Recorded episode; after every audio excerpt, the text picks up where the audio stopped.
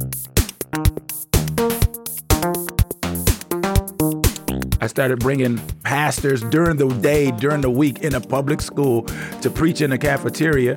I made it voluntary, but it was so wonderful in there. No one wanted to stay in class, and they went there, and the teachers started seeing that the gospel was doing something. Had a, a Bible study, we had fellowship of Christian athletes working in the school, and we started contending with the main schools in test scores.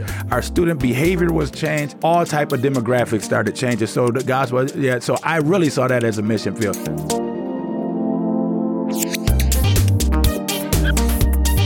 Welcome to this edition of Mid South Viewpoint.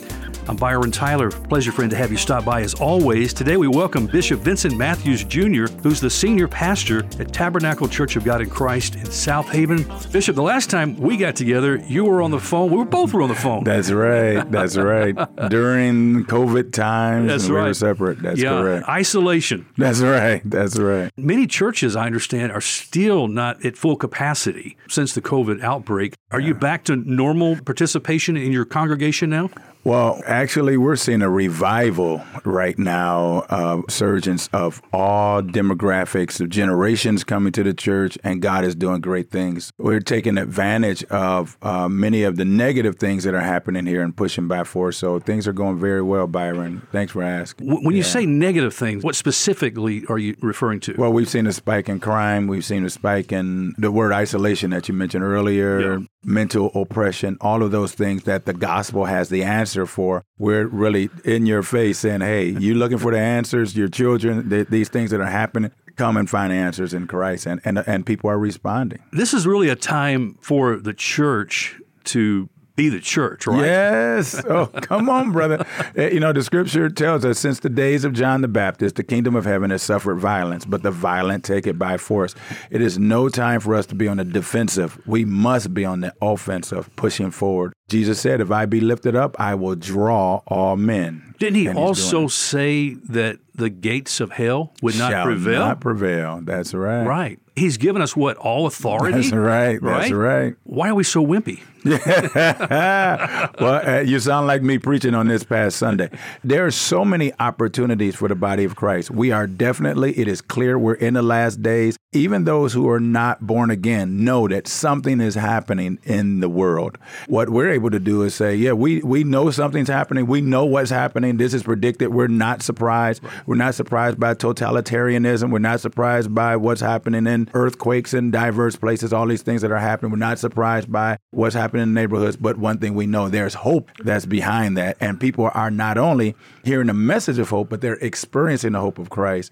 And it's an exciting time. So You know, when we live through the gospel lens, uh, Yes. things look a whole lot different, don't that's they? right. That's right.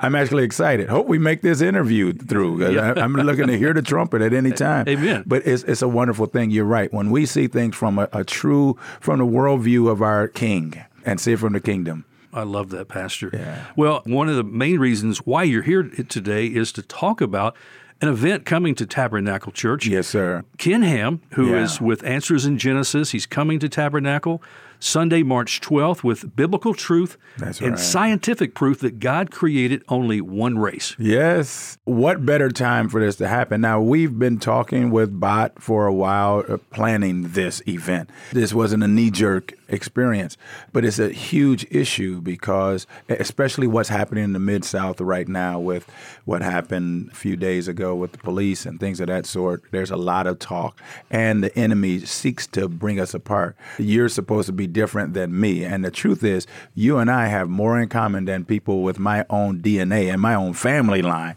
because we have the blood of Christ running through us. Well, I love that. You know, I was looking this morning in Colossians 3 9 through 13. Do not lie to one another, seeing that you have put off the old self with its practices mm. and put on the new self, which is being renewed in knowledge after the image of its creator. Yes, sir. Here, there is not Greek and Jew, circumcised and uncircumcised, barbarian, Scythian, slave free, but Christ is all and in all. Put on then as God's chosen ones, holy and beloved, compassionate hearts, kindness, humility, meekness, and patience, bearing with one another. If one has a complaint against another, forgiving each other, Yes. as the Lord has forgiven you, so you must also forgive.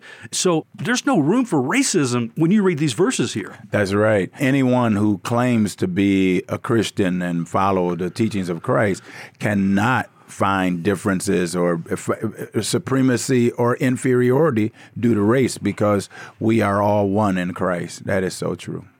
Pastor, when I was looking at your biographical information, there's, there's just so much we could talk about. I know we're going to continue to, to mention about the event with Ken Ham on March Sir. 12th. That's Yes, important. sir. But also want to talk about your background, your story. We shared some of this when we did the radio interview Mm. via phone, but I want to bring our listeners up to date on the fact that you graduated from Wayne State University in Illinois, also from North Carolina College of Theology with a Doctor of Theology. You were a fellow at Fulbright while studying African language, sir. Swahili. Yes, sir. So, are you fluent in Swahili? Read, write, and speak Swahili. yeah. And then God has a sense of humor, and I moved to South Africa where they have no idea about Swahili. Was it 2004 that you moved to? I moved to South Africa in 2004, but uh, it was in the 90s that I, on a Fulbright, I had been studying Swahili for some time. It was an immersion program. what was the most challenging thing to learning this language? I think with the link with language is culture. Uh, while I am black, growing up in America, you have a certain perspective on things.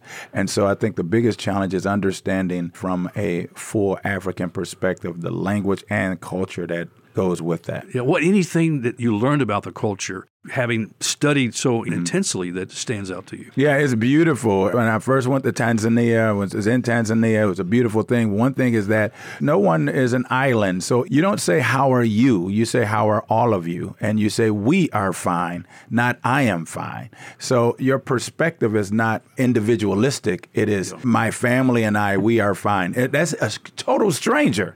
It's how are all of you? We are fine. Yeah.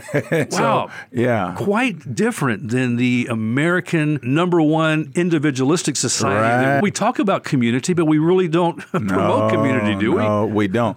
And so understanding that that's that paradigm shift. Everything is about the we. If I have a candy bar and I'm with you, it would be rude for me to eat that candy bar without breaking a piece and sharing with you. And I'll see children Five children, one candy bar, break a piece for each other. It is expected. They, they would break it equally and they'll all share it and be happy. My children now, because some of them were born in Africa, they were raised in Africa for some time before we come here. When they get a job, they bring money to their mother automatically. They bring money home because it's expected as an African to bring money home. And so I say, well, take it to your mother and she'll do whatever with it. And, and speaking Yeah. of children, you and Sharon, your wife, Have 11. 11 children. Yes, sir. And what are their ages? Well, my youngest now is 15, so I'm getting old now. The youngest is 15, oldest is 35. Okay. So, right in that range, that's where we are. And God has blessed us. You're talking about African traditions or customs? I remember hearing one story. I don't know if it's from Swahili custom or not. Mm-hmm. That when a man walks into a house where his mother-in-law is, Yeah. he is to stoop down and not stand taller than she is. Wow. I'm not sure. I, I haven't been there. That's that's a good one. I don't know if they made that up or not. Some Yeah. mother-in-laws got together. Right, mother-in-laws got together. But you know, the beautiful thing that I've learned, you know, talking about one race, you know, what you said could be inflammatory to many people. There are over 7,500 languages on the earth. There are over 8 billion people now on the earth. I think just last year we reached 8 billion mark. But there are really only two cultures, one race, two cultures. There's the culture of Christ, there's a culture of Satan. There's no in between. Either you're a Christ follower or you're a Satan follower. And that culture of Christ is one way. And unfortunately, there have been interlopers in society throughout history who've claimed to be Christian, but who really were not following the biblical things of Christ, which have misrepresented what a Christian is. But true Christians who are followers of Christ, there's only two cultures. That is a good word, Pastor. You stepped into South Africa, as you mentioned, 2004, Mm. to be the director of world missions as you were appointed for the Churches of God in Christ, some 115 or 25 churches No, or countries. 115 countries. Countries. Yeah, 12,000 churches here in the United States, and you can almost pretty much say close to 20,000 outside the United States. Apartheid officially ended in 1994. 10 years had passed by the time you had arrived in South Africa Yes, sir. with your family. Did you see or experience any residual effects of apartheid during that time? Or is racism a thing of the past in South Africa? I'm sorry for laughing.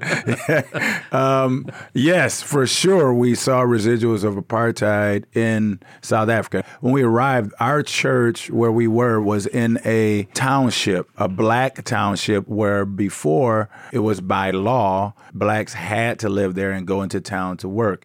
Later, it is by fact, de facto township.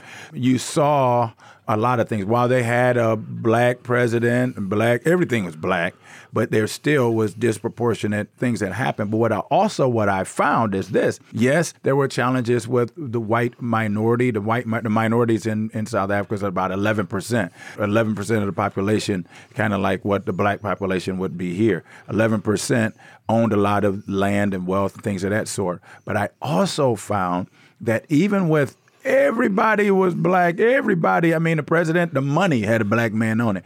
There was still discrimination against each other. There was classism that that transcended color and ethnicity, and then there was ethnic strife based on what we would many people call tribalism. So ethnic strife. This ethnicity doesn't like this ethnicity. It didn't matter the skin color at that point, which reinforced some previous apartheid laws, which affected people still to that day. So uh, yeah, we it, it was complicated. Yes, very complicated, and I think yeah. it's interesting to note as we look at world events like the Holocaust, for example, yes. and how as time goes we forget the horrors and and right. really just how bad things were. It's Same as with apartheid. Apartheid translated from the Afrikaans meaning apartness. Mm-hmm. It was the mm-hmm. ideology supported by the National Party, That's the government right. that was introduced in South Africa back in 1948, and they kept adding these laws through right. time, and it got pretty crazy as you mentioned. And on, on paper, it appeared to call for equal development and freedom of cultural expression, but the implementation of that was impossible. That is correct. Got, as you say, as men try to put these systems right. together, they made laws that forced different racial groups to live separately and develop separately, and it was grossly unequally too. They tried to stop all intermarriage and social integration between racial groups. Even to have a friendship with someone of a different race brought you into suspicion. Yes. Right? Mm-hmm. And the interesting thing is, even amongst white people in South Africa, there was no monolithic group. There were English speaking and Afrikaans speaking, and they were at odds with each other. Then you had colored, which were mixed people. Then you had Indian, and then you had black, and then there's different ethnicities with black. And you're right, you find that individuals get find themselves in a tough spot. And so we were very intentional to have a multicultural church, and our church was multi. We had literally there are 11 official languages in South Africa, 11 official languages, and then there are surrounding countries. There are people from those countries. We had 24 languages, mother tongue languages in our church, and language defines ethnicity. So we had 24 ethnic groups wow. in our church on a Sunday. There was nothing like that church anywhere near us in a black township, including Afrikaans speaking individuals. And I continue to pound and emphasize that we are one people under the body of Christ, set those ethnicities aside. And that's why this event with Ken Ham on March the 12th is yes. so important because we're too divided here. I mean, so we must see that we're we're one in Christ. Well, Pastor, why don't our churches reflect that here? I know there's some cultural and, and social differences in the way mm. we worship or taste and things like that. But if that's all true, why don't we see more diversity and we are starting to see in some congregations more diversity, but often the staff of the church doesn't reflect the diversity. that's right. Sin. That's why. the sin of man, the pride of man. And it's bad when the culture, when the, the, the world system defines our perspective. Uh, okay, before I get to the disciples, you go back to David when he was in the cave of Adullam and you begin to list those men, they were from different nations, different cultures, different backgrounds. Uriah the Hittite, of course, didn't end well for him, but there were different individuals they were from different places, but they came under the same banner to push forward Israel. And ultimately became Jews and they, they converted. Even see the disciples from different educational, different educational backgrounds, backgrounds of that sort. So we must even be, political backgrounds. Political backgrounds, Especially, yes. Yeah. Yeah. So we must have that diversity, intellectual diversity, ethnic diversity. Uh, I'm afraid to use the term gender, sex diversity. And in this day and time, they know what I'm saying. Yep. So we must be, I don't think we have to have quotas like we see in the world and be intentional. We just must be led by the Holy Spirit oh. and, and, allow the Holy Spirit. He will blend us together in different ways. Yes. Oh, that's a great word. What was the racial tension like for you growing up in Michigan? You grew up outside of Detroit? yeah. I'm I'm from Inkster, Michigan, right outside of Detroit, which was a black city that was uh, demarcated by uh, Henry Ford, Ford workers. So as Ford workers moved from the South to come there, my grandfather and grandmother from Texas, they moved there in the Great Migration this area, the area we were at, it was called Black Bottom. So all this area was just black folks who came from the south. It was up south, and so that area, and then there was a Michigan Avenue. One side was black, one side was white, but mainly that city was for black folks. So I grew up in a segregated area, and I'm not that old. Yeah, segregated yeah. area. Then there were cities like Detroit changed. It was a white city, but then it became a black city at some point, and I went to high school there, so it was 85% black. So I didn't interact with white people too often. As a matter of fact, to tell the truth, I hated white people to talk with you, Byron. Oh no, white people are like this. I hated white people because I felt that they were bad. They were racist. I, I, encountered some things by individuals, so it caused me to hate them. It is God that taught me through the gospel that, first of all, to hate kills us, but it, that's how I grew up. I hated white people. As a matter of fact, I went to a Catholic high school, St. Martin de Porres High School, which is um, the first black saint, by the way. St. Martin de Porres High School, which was run by some black folks and white folks. It was a white Catholic man that made me even more racist. I hate white people. He, he, gave me the autobiography of Malcolm X, and I was just like, oh, the white man is the devil. White men are bad people, and this type of thing. They they only think we're inferior. I then went to university, as you said, Wayne State University is where I first went to school. I went to play football, so I was a football player. Had a chip on my shoulder, so I would fight intellectually in classes because it was primarily white university to show how, that I'm not dumb, I'm smart. So I overread and I'm fighting. But then the Lord broke me down and taught me love and taught me how to understand the primacy that we are one people and we're one people. And I've got some of the greatest people I've met in my life. And when I went to the University of Illinois later, I went to the University of Illinois in the grad school. God transitioned me in great ways. I'm so glad for Jesus that saved Amen. me. Amen. Yeah. Your father was a pastor. Yes, uh, sir. What example did your father live out when it came to treatment of people, no matter their skin color? I thought he was weak uh, because he was kind and loving. Now, I watched him he worked for a, a, factory that was a supplier to the big three. So they made wheels that went to the main factories. This is when America was America. So anyway, they didn't ship everything out to other countries. So he worked for a factory and he constantly was looking for promotions. But there was every time he looked for a promotion, the, the, the standards would change. And so he had to study for tests that others didn't have to take and do all kinds of things.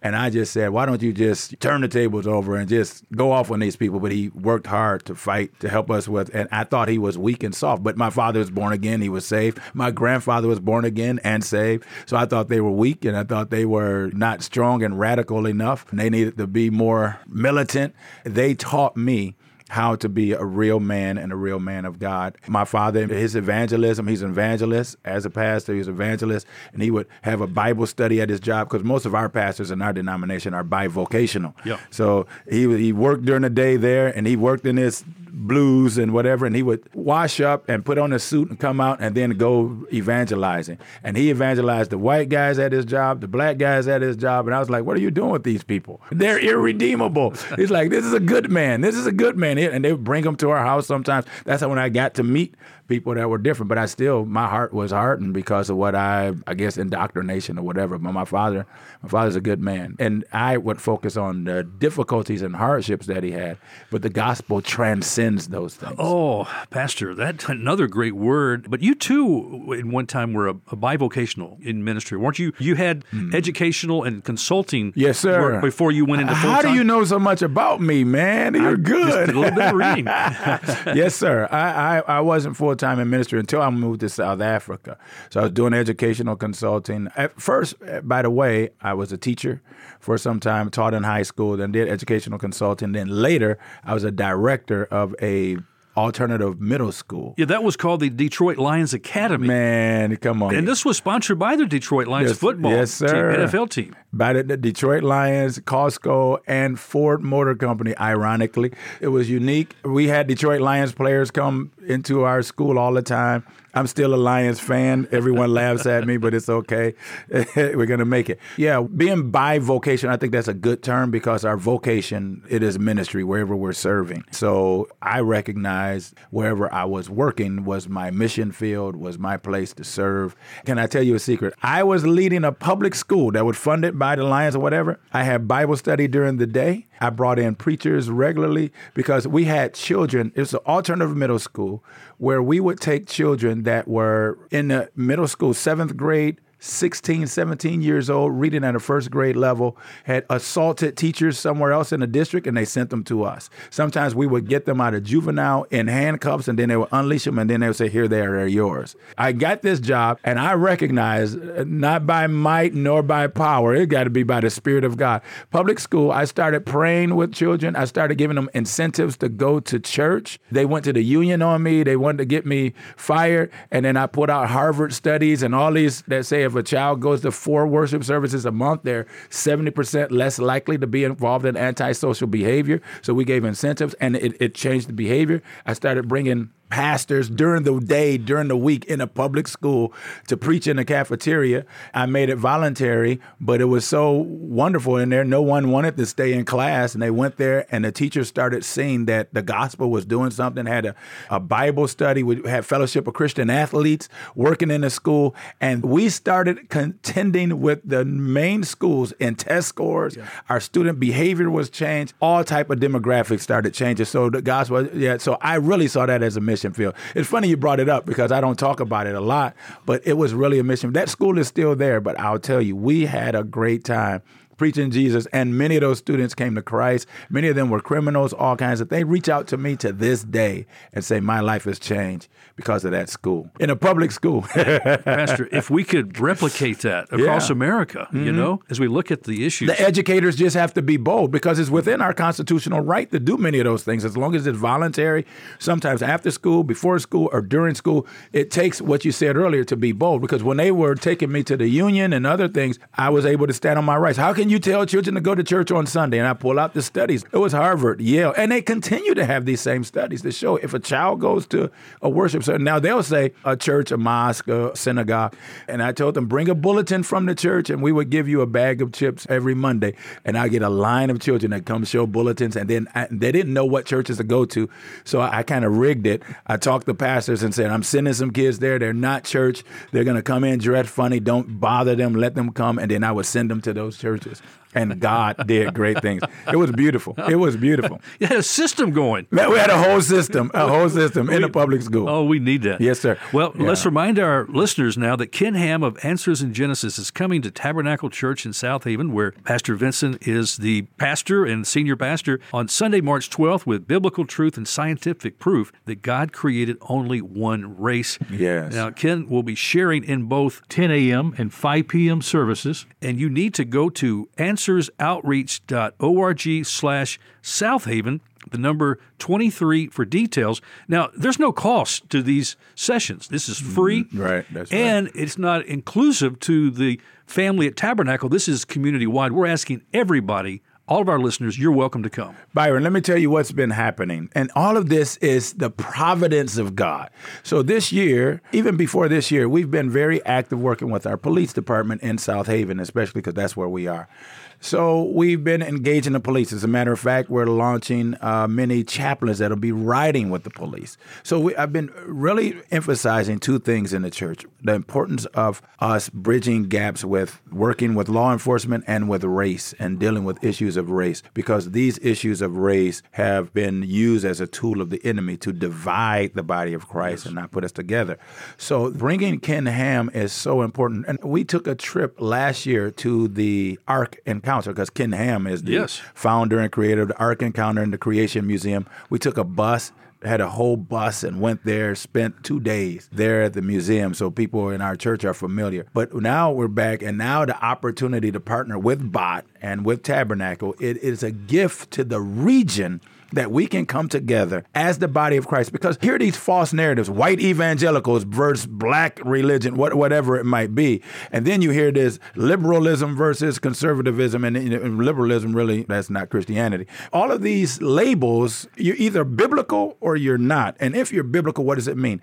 Jesus is not colorblind. God is not colorblind. God, He celebrates our diversity of color. That's why every tribe, every nation, every people, every language are going to go to heaven. He makes sure that we recognize. I know that there are different languages, different ethnicities, different tribes, different nations. I know there are different nationalities. They all have a right to be in heaven and to reign with me forever. He recognizes that if we can get people to understand that there's so many people who are frustrated, angry, depressed because they don't have the fundamentals right. They don't understand the beauty of humanity, the dominion that we got in Genesis 1:26. That dominion didn't go to white people or to black people, it came to humans who fall under the body of Christ. And so I'm excited about March the 12th because I pray that this will be an epicenter seismic shift in this region that we can work together. Yes. cross denominationally cross ethnicity cross regionally that we can say hey let's work together. And i pray out of that